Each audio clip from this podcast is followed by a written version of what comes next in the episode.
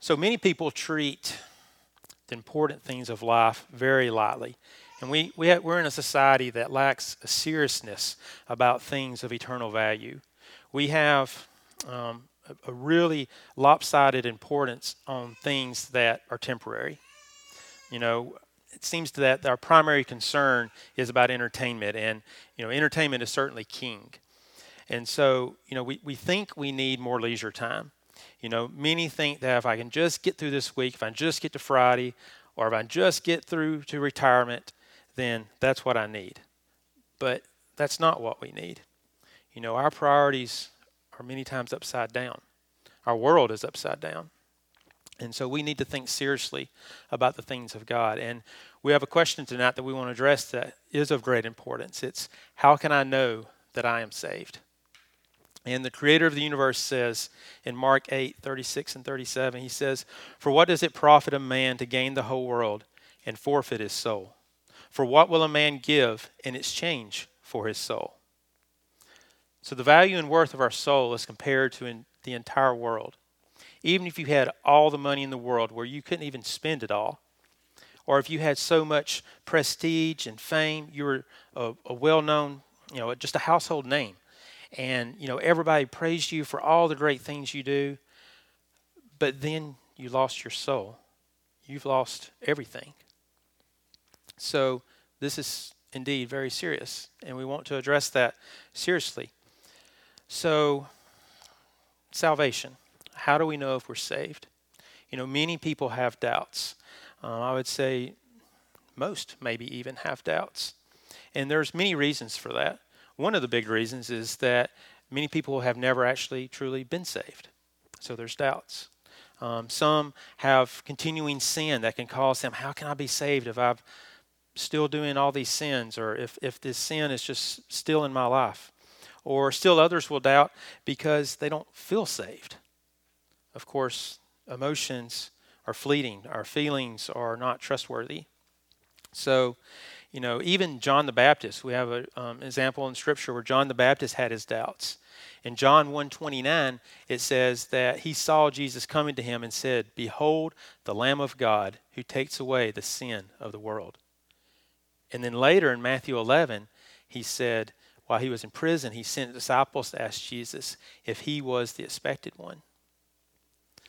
Now, something maybe unexpected happened here because Jesus in verse 11 says, Truly I say to you, among those born of women, there, was not, there has not arisen anyone greater than John the Baptist. You see, Jesus did not rebuke or criticize John for his doubts. God knows we will have doubts. But what do we do with those doubts? You know, can we ever know for sure? If so, how? How do we know that? And so the way we deal with our doubts, though, is through God's Word, the source of all truth. It is certainly sufficient to answer these questions. So what I want to do is we will look at 1 John chapter 1, and we'll go over into a little bit of chapter 2. But, um, you know, 1 John is um, only five chapters, but it really tackles this problem head on. Um, if you go to the last chapter, 1 John 5 13, um, he states the purpose of this he says in 1 John 5:13, "These things I have written to you who believe in the name of the Son of God, so that you may know that you have eternal life, so that you may know." If you read the book of 1 John, you'll see that know is prevalent throughout. You can know.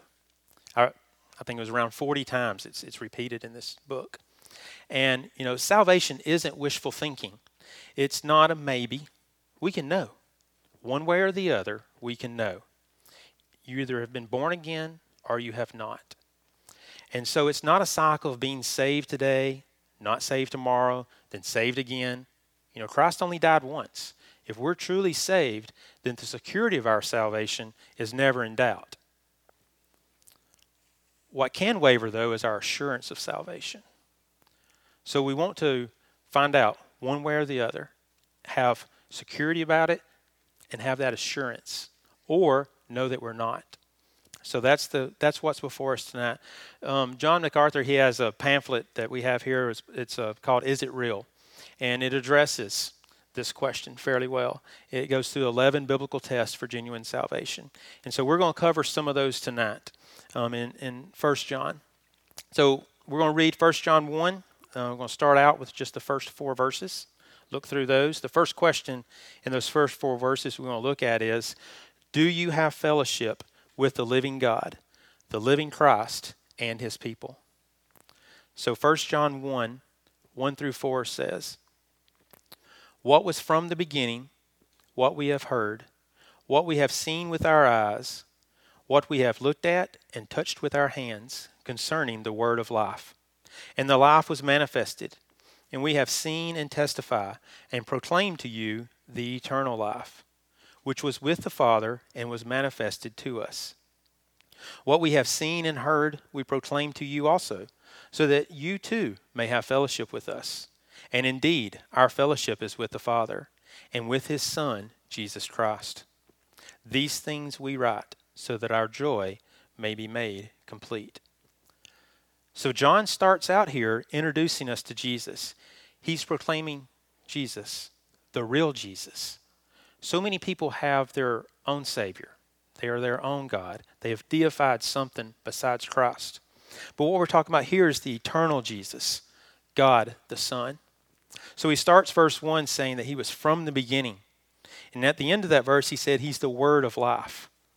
So that takes us back to the Gospel of John, chapter 1, verses 1 through 3. It says, In the beginning was the Word, and the Word was with God, and the Word was God. He was in the beginning with God. All things came into being through him, and apart from him, not even one thing came into being that has come into being. In him was life, and the life was the light of men.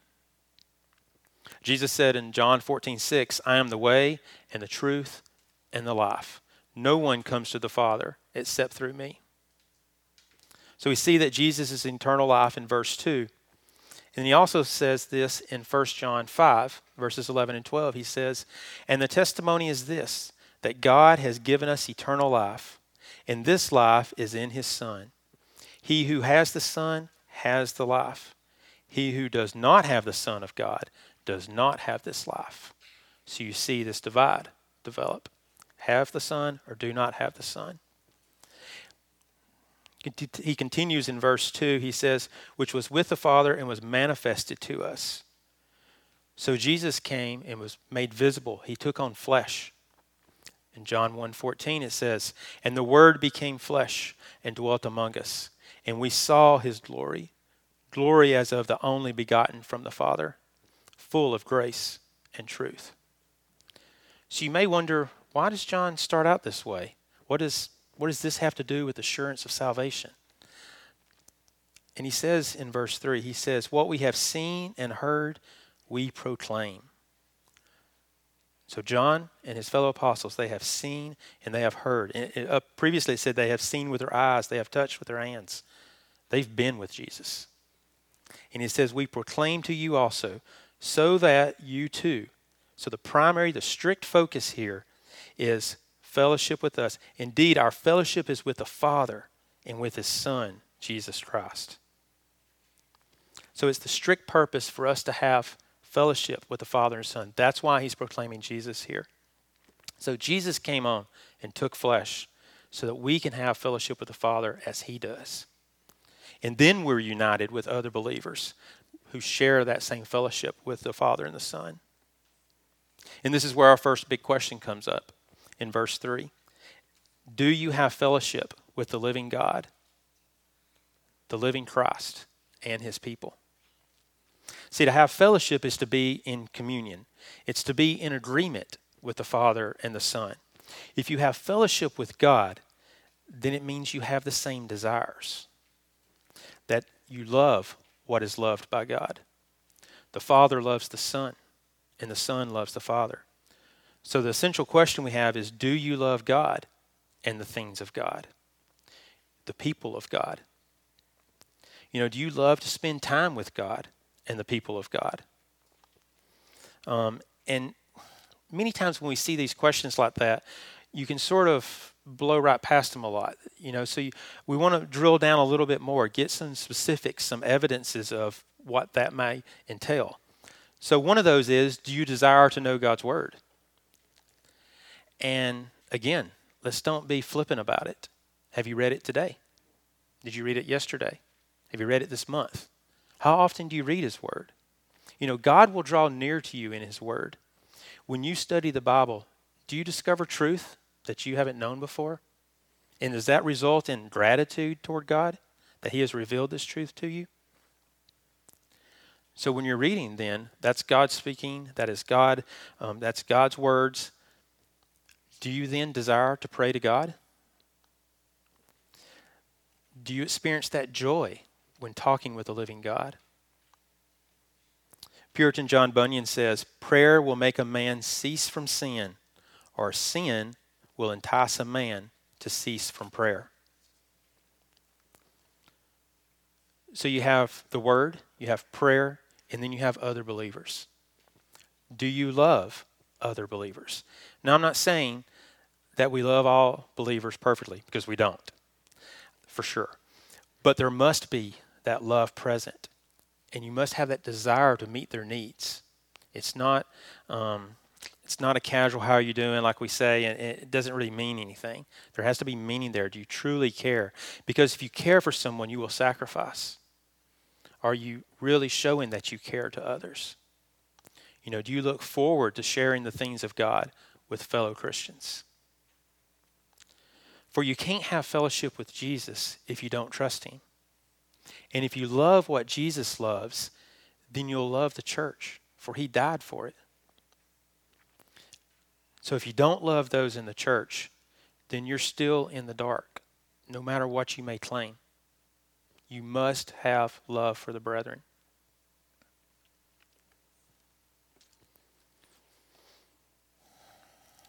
So, the second section we want to look at is we'll continue in chapter 1 We'll read verses 5 through 10. We'll finish out the chapter and then read the first two verses in chapter 2.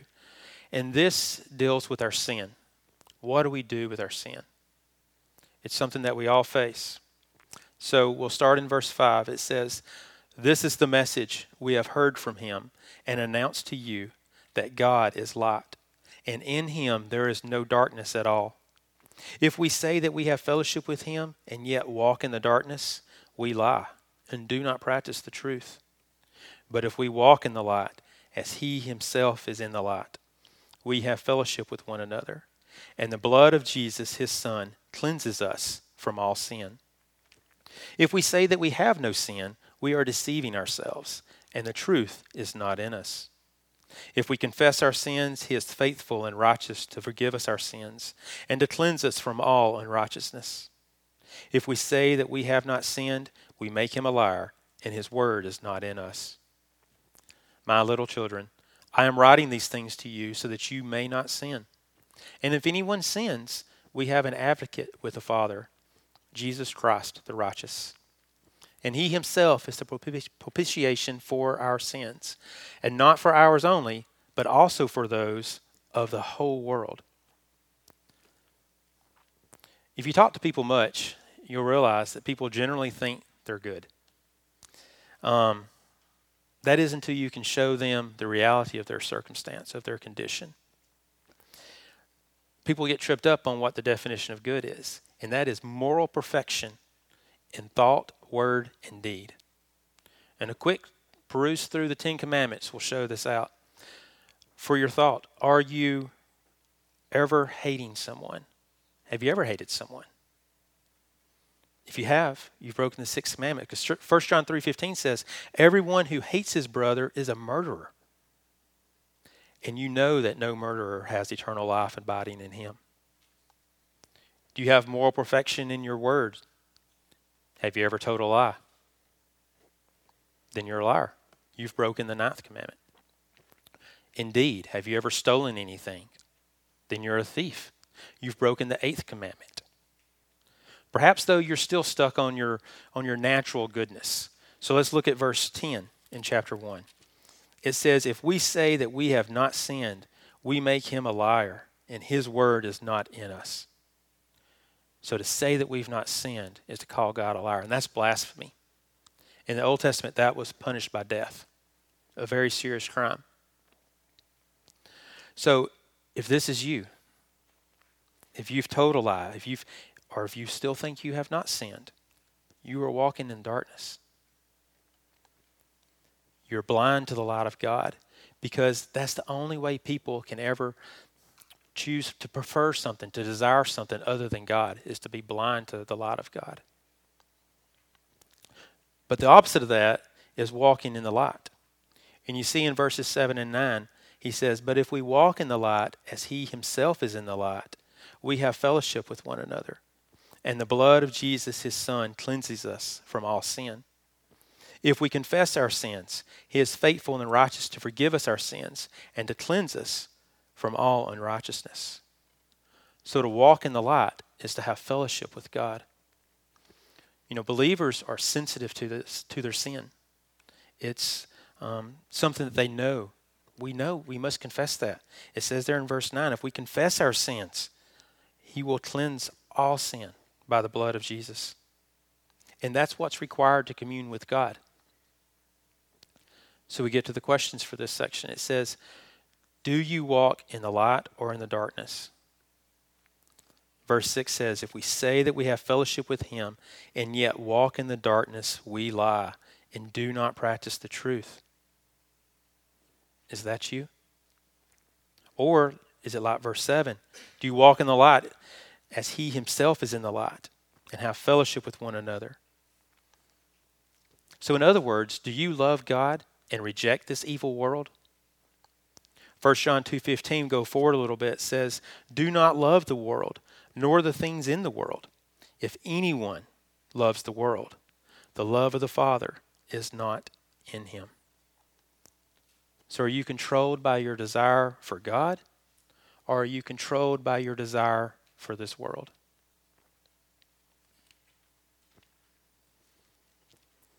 So, in verse 1 of chapter 2, it talks about our sensitivity to sin. Are you aware that there's a spiritual battle raging? It says, if you are a true believer, it says in verse 1, you, so that you may not sin. You do not have to sin if you're a believer. Um, but the good thing is that when we do, we have an advocate. We can go to Jesus, we can go to Him for forgiveness. And that's what believers do. Do you confess your sin? Do you admit that? Are you readily confessing your sin? 1 John 4 2 and 3 says, By this you know the Spirit of God. Every spirit that confesses that Jesus Christ has come in the flesh is from God. See that connection back to the first part of chapter 1? It's about the confession that Jesus is came in flesh. For man does not, man has a hard time admitting that he came in the flesh. Because if God became a man, it's, it's hard for man to be, want to become God. And so there's that, there's that disconnect there. He continues there in verse 3. He says, And every spirit that does not confess Jesus is not from God. Continuing with the confession in Romans 10 9 and 10, it says that if you confess with your mouth Jesus as Lord and believe in your heart that God raised him from the dead, you will be saved. For with the heart a person believes, resulting in righteousness, and with the mouth he confesses, resulting in salvation. MacArthur puts it this way he says, Believers confess their sins, unbelievers deny theirs. So are you quick to confess your sins? Or do you hem and haw and try to justify and excuse your sin? The other way you deal with your sin is do you see a decreasing pattern of sin in your life? And this is a this can be a hard one to take because there's no assurance of salvation while you're living in disobedience. Um, that's painful, but it's true. Galatians 6, 7, and 8 says, Do not be deceived. God is not mocked. For whatever a man sows, this he will also reap. For the one who sows to his own flesh will from the flesh reap corruption, but the one who sows to the Spirit will from the Spirit reap eternal life. So there's no assurance of salvation while you're living in disobedience. But continuing that journey in the sin, do you get tired of this burden of sin. R.C. Sproul said, The closer we are to God, the more the slightest sin will cause us deep sorrow. Paul said in Romans 7:24, "Wretched man that I am, who will set me free from the body of this death?" Do you hate your sin?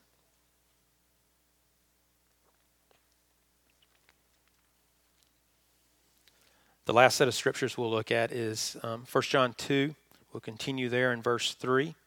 Read through verse 6. It says, By this we know that we have come to know him, if we keep his commandments. The one who says, I have come to know him, and does not keep his commandments, is a liar, and the truth is not in him. But whoever keeps his word, in him the love of God has truly been perfected. By this we know that we are in him. The one who says he abides in him ought himself to walk in the same manner as he walked. John 14, 15, Jesus says, If you love me, you will keep my commandments. The meaning of this passage is completely unmistakable. It's that obedience to Christ's commands is both a sign and a test of our love for him. Justin Peters says, None of us obeys perfectly. But one of the clearest indications that the new birth has come is a marked life is a life marked by increasing obedience to the commands of our Lord. It should be our heart's desire to obey him. Yes, we will have setbacks, but the trend should be in more obedience. Less sin, more obedience.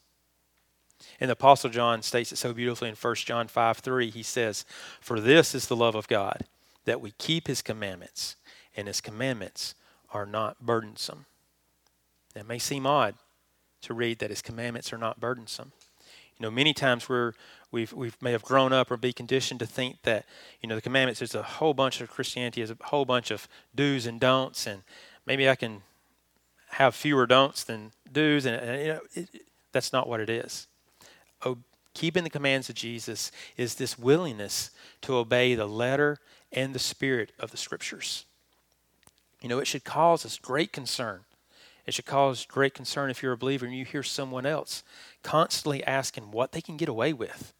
You know, trying to figure out the bare minimum of obedience. That's not obedience. Obedience is doing the letter and the spirit of the scriptures. So if we do obey his commands, do you experience answered prayer? In 1 John 3:22 it says, "And whatever we ask, we receive from him, because we keep his commandments and do the things that are pleasing in his sight." So there's other tests that are continue on within 1 John with through the first through the five chapters. One of those is, do you love Christ so much that you eagerly await to see him at his return? You know, I think many, if we're really honest, may struggle with that some because there's many things here that we love that are good. I mean, our family, right? But we must love Christ more, more than even our family. Another one is can you discern between spiritual truth and error? You know, we're to test the spirits to see if they're from God. You know, every false religion fails that test. Um, the last one I mentioned is Have you suffered rejection because of your faith? Now, this is a hard one because we typically want to be well thought of. We typically want to be liked. But have you ever experienced people rejecting you or looking down upon you um, or thinking you don't measure up or just simply not wanting to have anything to do with you simply because you stand for what is right? That's a sign that that is one of the tests that you have been rejected because of your faith. So, to put all that together, salvation transforms our minds, our wills, our affections, and our behaviors. Like's been said previously, it's not merely knowing with your mind. James 2:19 says the demons believe that God exists and shudder. So you are faced with a question. You're, we've gone through many questions, we've gone through many tests here. And you may point back to your childhood, and you may remember verbally declaring Christ as Savior, and you take comfort in that for your salvation. You may remember talking to a preacher and being all emotional, Or you remember, may remember that time in vacation Bible school. I mean, those were real tears. You may have even been baptized. You know, that's so common. And in one sense, that's really understandable, but it's the wrong approach. You know, God can and does save children. No doubt about that. He does as He pleases.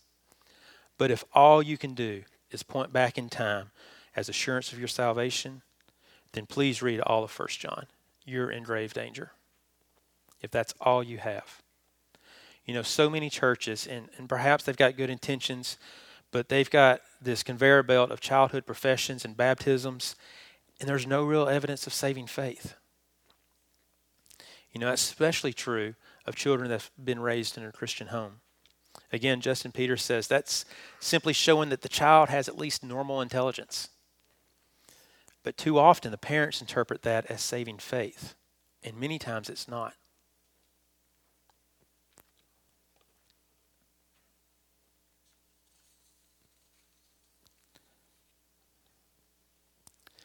John Piper in a uh, in a podcast back end of last year, I guess it was maybe November, he said, "None of us will ever get to a point in our Christian maturity where it is not possible, theoretically, to doubt the authenticity of our surrender. In other words, it is theoretically possible, no matter what you say or what you do, to think you might be a fake. You might not be totally surrendered, no matter what you have done." And he goes to 1 Corinthians 13, 3 and says, if I, where it says, if I give away all I have, and I, if I deliver up my body to be burned, but have not love, I gain nothing. He continues, he says, it is shocking to realize that to actually have the courage to be burned at the stake, and in those last horrible moments with the flames licking in pain at my skin, to have the thought enter my mind, you're not real. You're not really surrendered. You're not a real Christian. You just want to be remembered. You're just a fake trying to earn your salvation. You know, that's, that's very sobering.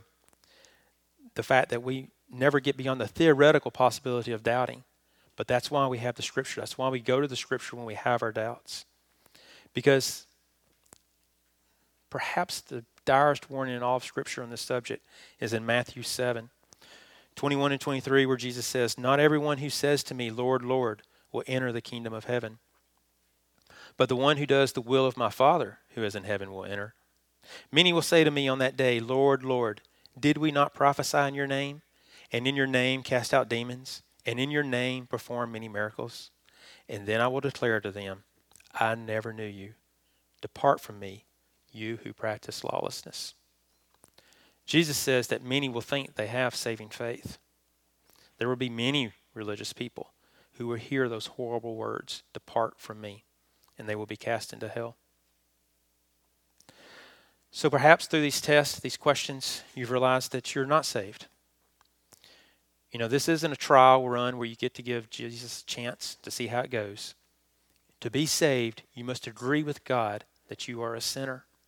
You must believe that Jesus lived a perfect life, that he was crucified, buried, and rose on the third day. So repent, abandon your sins, and turn to Jesus. Place your trust in Him completely to forgive your sins. He took the wrath of God for your sins so that you may have eternal life. The Puritan John Owen described the invitation of Christ this way Look unto me and be saved. Come unto me, and I will ease you of all sins, sorrows, fears, burdens, and give rest to your souls. Come, I entreat you. Lay aside all procrastinations, all delays. Put me off no more. Eternity lies at the door. Do not so hate me as that you will rather perish than accept deliverance by me. 2 Corinthians 6 2 says, Behold, now is a favorable time.